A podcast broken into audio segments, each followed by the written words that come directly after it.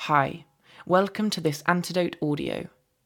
Welcome to the House of Gucci, a text by Susie Lau, aka Susie Bubble, taken from Antidote's first fanzine, published in September 2021. Welcome to the House of Gucci. What's in a house? Or more specifically, what's in a maison? In fashion speak, a maison is grandiose, stiff, an imposing address in the upper crust parts of Paris, founded by a sole couturier, lonesome in an ivory tower. Weighed down by the lofty haute couture look placards in a salon and trains of faille and taffeta. The Italian casa is warm, inviting, familial. Mi casa, su casa. There's often feuds brewing in amongst the dynasties bearing the names of these houses, fighting over creative and financial control.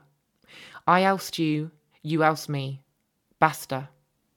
What's more, the question that fashion hacks continually ponder in existential ennui is what is the meaning of a fashion house today when TikTokers, Gen Z, and beyond seemingly don't care about codes, DNA, or even history?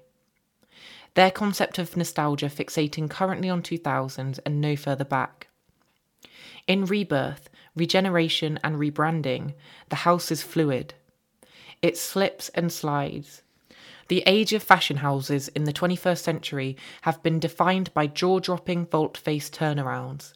Blink and an old logo is gone, replaced by a new one, maybe in a sans serif font. Walk into a store and marble surfaces might well become pink velvet. Instagram accounts are scrubbed fresh. New feed, no feed, next. Gucci is as big and titan as they come. It's up there in the stratospheric bracket of mega houses which shift the dials of the fashion sphere. Where it goes and what it does, the world reacts. But even in its titan, core of conglomerate form, there's a casa, a heart, a sequined aorta clutch.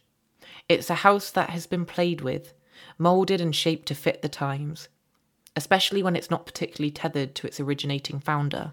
Even the most hardcore of fashion aficionados might not be able to recount the story of Guccio Gucci, the son of a straw hat artisan who wound up working as a bellboy at the Savoy Hotel in London and cottoned on to the fact that jet setting with glamorous luggage was here to stay. And thus, in 1921, Gucci struck out on his own and opened a leather goods store in Florence. That brand birth story isn't impressed on you like other Maison founders and their broken record narratives. What followed Guccio's charmed beginnings was rather more turbulent. There was the bitter sibling rivalry between Guccio's three sons, Vasco, Rodolfo, and Aldo, who ended up heading up the Gucci expansion during their first golden era in the 1950s to the 1970s. Then it was the turn of the next generation of feuds between cousins Giorgio, Paolo, and Maurizio Gucci, who ran the company into the ground and whose untimely demise, at the hands of his former wife Patrizia Reggiani, is soon to be immortalised on screen in Ridley Scott's House of Gucci, starring Adam Driver and Lady Gaga as the estranged couple.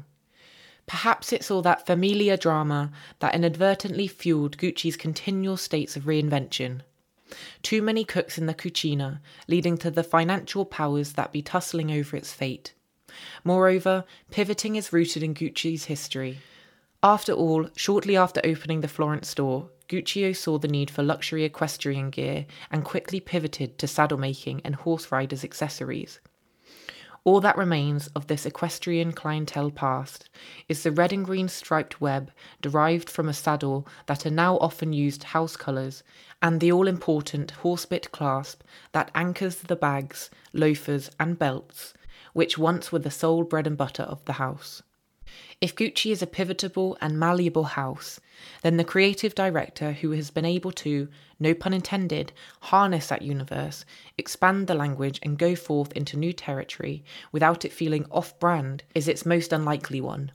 The Wonder Kid tale about how Alessandro Michele was hired has been oversold for good reason. It's a story made for TV serialization as a young Michele worked his way up through the ranks at Gucci beginning under Tom Ford in 2002 and ending up as head of accessories under Frida Giannini. On the verge of leaving Gucci to pursue costume design in London, itself a telling portent, CEO of Gucci, Marco Bizzarri, managed to convince him to stay. Rip it up and start afresh, Bizzarri challenged Michele to redesign the fall 2015 menswear collection in five days, and thus the Michelian blueprint came to be incarnated through wiry figures in glasses, a slinky pussy bow blouse, and a nonconformist langa that was then reiterated at the women's wear show weeks later. The din of a Milanese metro may be the grit of that darker 70s to 80s era of Gucci, not referenced overtly but lingering a romance flourishing through floral suiting, whimsical accessories, and deliberately creased dresses that suggested illicit snogging on the train. The rest is fashion history, as Michele went on to architect the most dramatic turnaround of fortunes at the Mammoth House, both creatively and monetarily. No biggie. There'll be House of Gucci sequels, starring Jared Leto holding a metal wax head of Michele from Gucci's Fall Winter 18 Cyborg collection, Bet big, go bold, or go home was the strategy and it worked, granting an only way is up trajectory for the house and Michele. Today, there are generations that won't remember Gucci any other way, nor can they imagine it so. Lazy generalizations about Michele will have him pigeonholed as a vintage loving, romantic maven. Hence why banal words such as quirky are repeatedly bandied about while describing Michele's oeuvre. Dissect his collections, and they tend to be biggies, upwards of 70 looks on average. And what you'll find is meticulous research of the past, sitting alongside stylistic curveballs. Storied garments rooted in, yes, vintage pieces, but then jolted to the present with, say, a baseball shirt, or a funky trainer, or a spiky piece of jewellery. Perhaps the one defining trait of Michele's Gucci is how utterly unsettled he is on one particular aesthetic realm skitting from one thing to another. Those double GGs live in all manner of contexts and situations. On a bondage necklace in the club, on a straw hat that sits in Provence, cleverly nodding to Guccio Gucci's roots, on a lycra onesie made for an 80s themed workout, on hiking boots that are sorta, kinda made for the outdoors but not. Normcore, floorcore, cottagecore, Goblin Core, Hype Beast, Hype Bay. Michele has a veritable answer that fits under those disparate hashtags, and they all manage to hang together under one happy casa roof.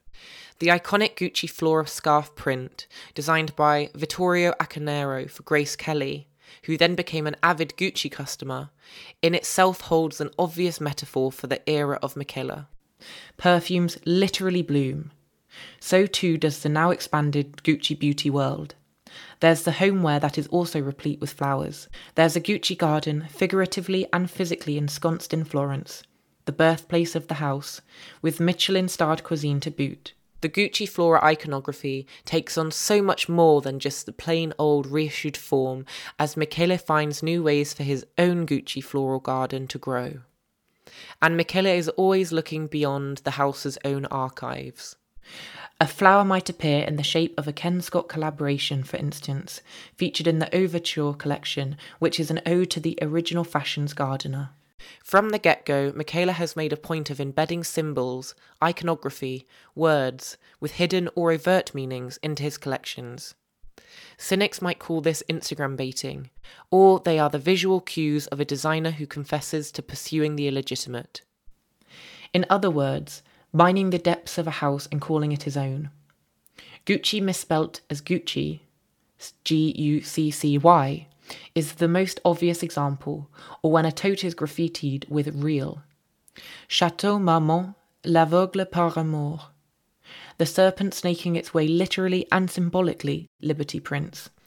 Gucci's place in pop culture is for sure entrenched, but Michele constantly seeks to keep adding to this entangled lexiconography as if to say to the Gen pub, Gucci is more than just the GG. Speaking of which, Gucci's eponymous GG canvas, conceived because of the shortage of luxury materials in the post war era, wound up on tourist tack under the leadership of Maurizio Gucci in the 1980s. Diluted, overexposed, and cheapened. The same GG canvas, three decades later, is present and correct and more in your face than ever. It's been overlaid with characters ranging from Donald Duck to Doraemon, icons hailing from two different continents, or more cynically, markets that props up that all important profit margin. Michele doesn't shirk from it, and consistently it crops up in every collection under every possible garment iteration. Gucci's bag remit, which was once Michele's domain, also doesn't shy away from revising the past.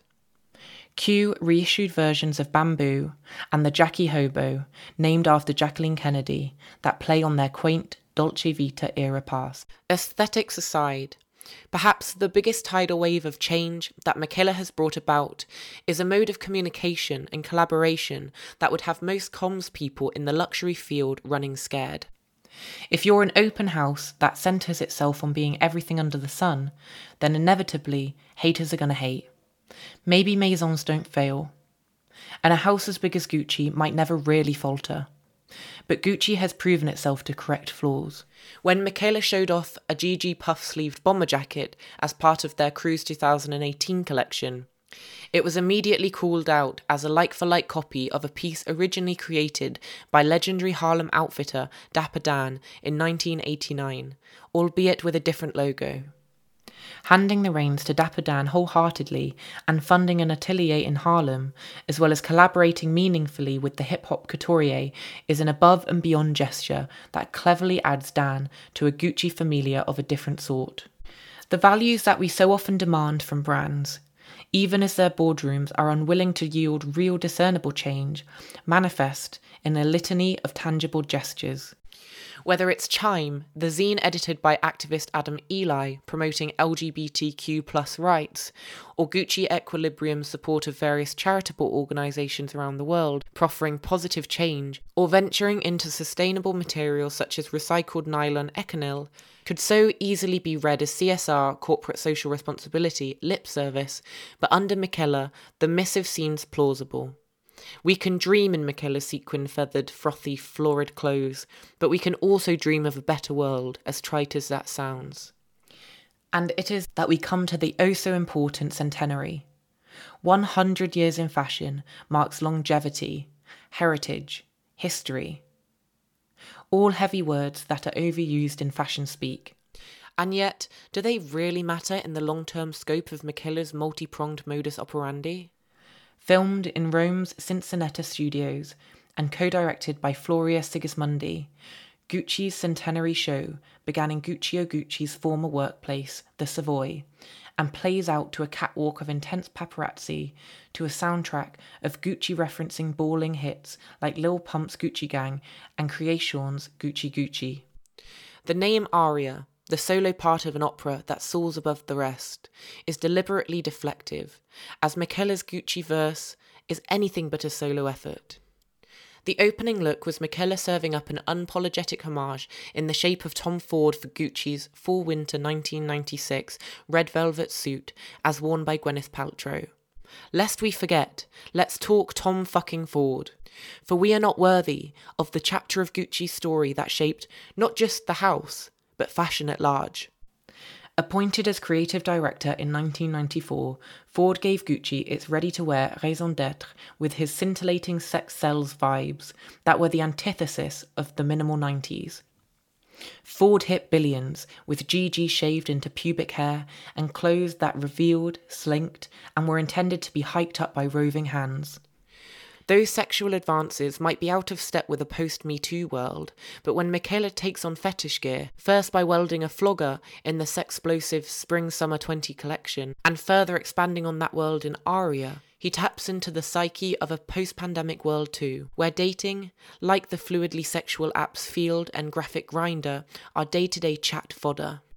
But then came the boldest move in the tearing up of the centenary celebration rulebook.